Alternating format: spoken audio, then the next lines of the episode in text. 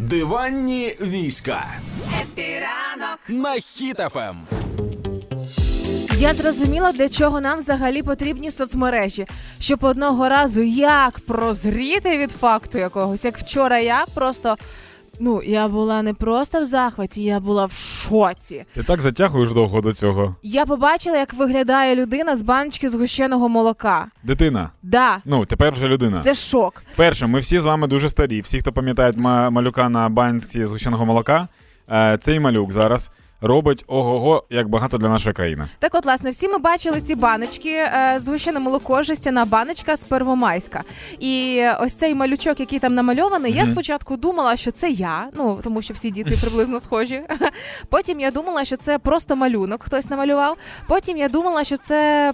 Ну, не знаю, з інтернету десь украдено, а виявляється, це Олександр Бабіч. Да. Олександр Бабіч е, опинився на цьому малюнку, тому що його дідусь е, будував той самий завод у Первомайську, працював там його батько на заводі. Мгм. Ну і так вийшло, що коли робили етикетку для згущеного молока, ну треба була дитина. Ну хто? Ну ось є от малючок працівників е, заводу. Я коли дізнався цю історію, мені стало цікаво, чи не чи отримали вони якийсь гонорар. Типу, якщо отримали, то який? Тому що мені здається, молоком. Да, мені здається, що це був якийсь маленький гонорар, і ніхто не знав, що воно так сильно стильне і буде прям брендфейсом, you know? Ага.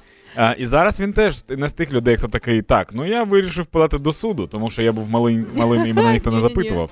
Насправді Олександр Бабіч це один з найвидатніших істориків в Одесі. Мгм. А в нього є книга і лекції про Одесу, період окупації німцями, румунами і підпілля. А він серед всіх е, також працював одним із перших, хто е, працював з відкритими архівами КГБ. Він їх розсекречував, здається. так? Виходить, да. А, а зараз він потужний волонтер, ганяє Мгм. автомобілі, е, знаходить рації, збирає аптечки і ставиться до цього факту, що він дитина із згущеного молока. Ну так, тому ну іронічно. Тому, якщо ви не бачили, що це фотки в соцмережах і хочете прозріти і подумати, так це ж я ніби була на етикетці. Альо.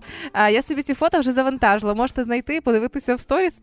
Ну прям ну прикол. Хоча, якщо детальніше роздивитися його обличчя, щечки лишились ті самі. Мені Мені так, мені так цікаво. От Його ж сфоткали, тому що він онук директора, правильно? Ну, то- того, хто будував цей завод. Ну, можливо, да. Коли я був малим, е, мій дід був дуже поважним доцентом в діїті. Це такий інститут в Дніпрі, який знаходиться. Ага.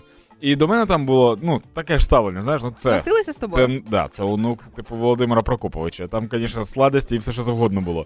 Але одного разу я просто пам'ятаю цей момент. Мене щось там хотіло сфоткати, хтось приніс там якийсь фотоапарат класний. Там Ага. на, на той час це якийсь був супер новий цифровий фотоапарат. А дід каже: Ой, та не треба нам. В смислі? Я от, ну чогось дід не захотів, не знаю. Я такий Може, він не вважав тебе красивим? соромився мене.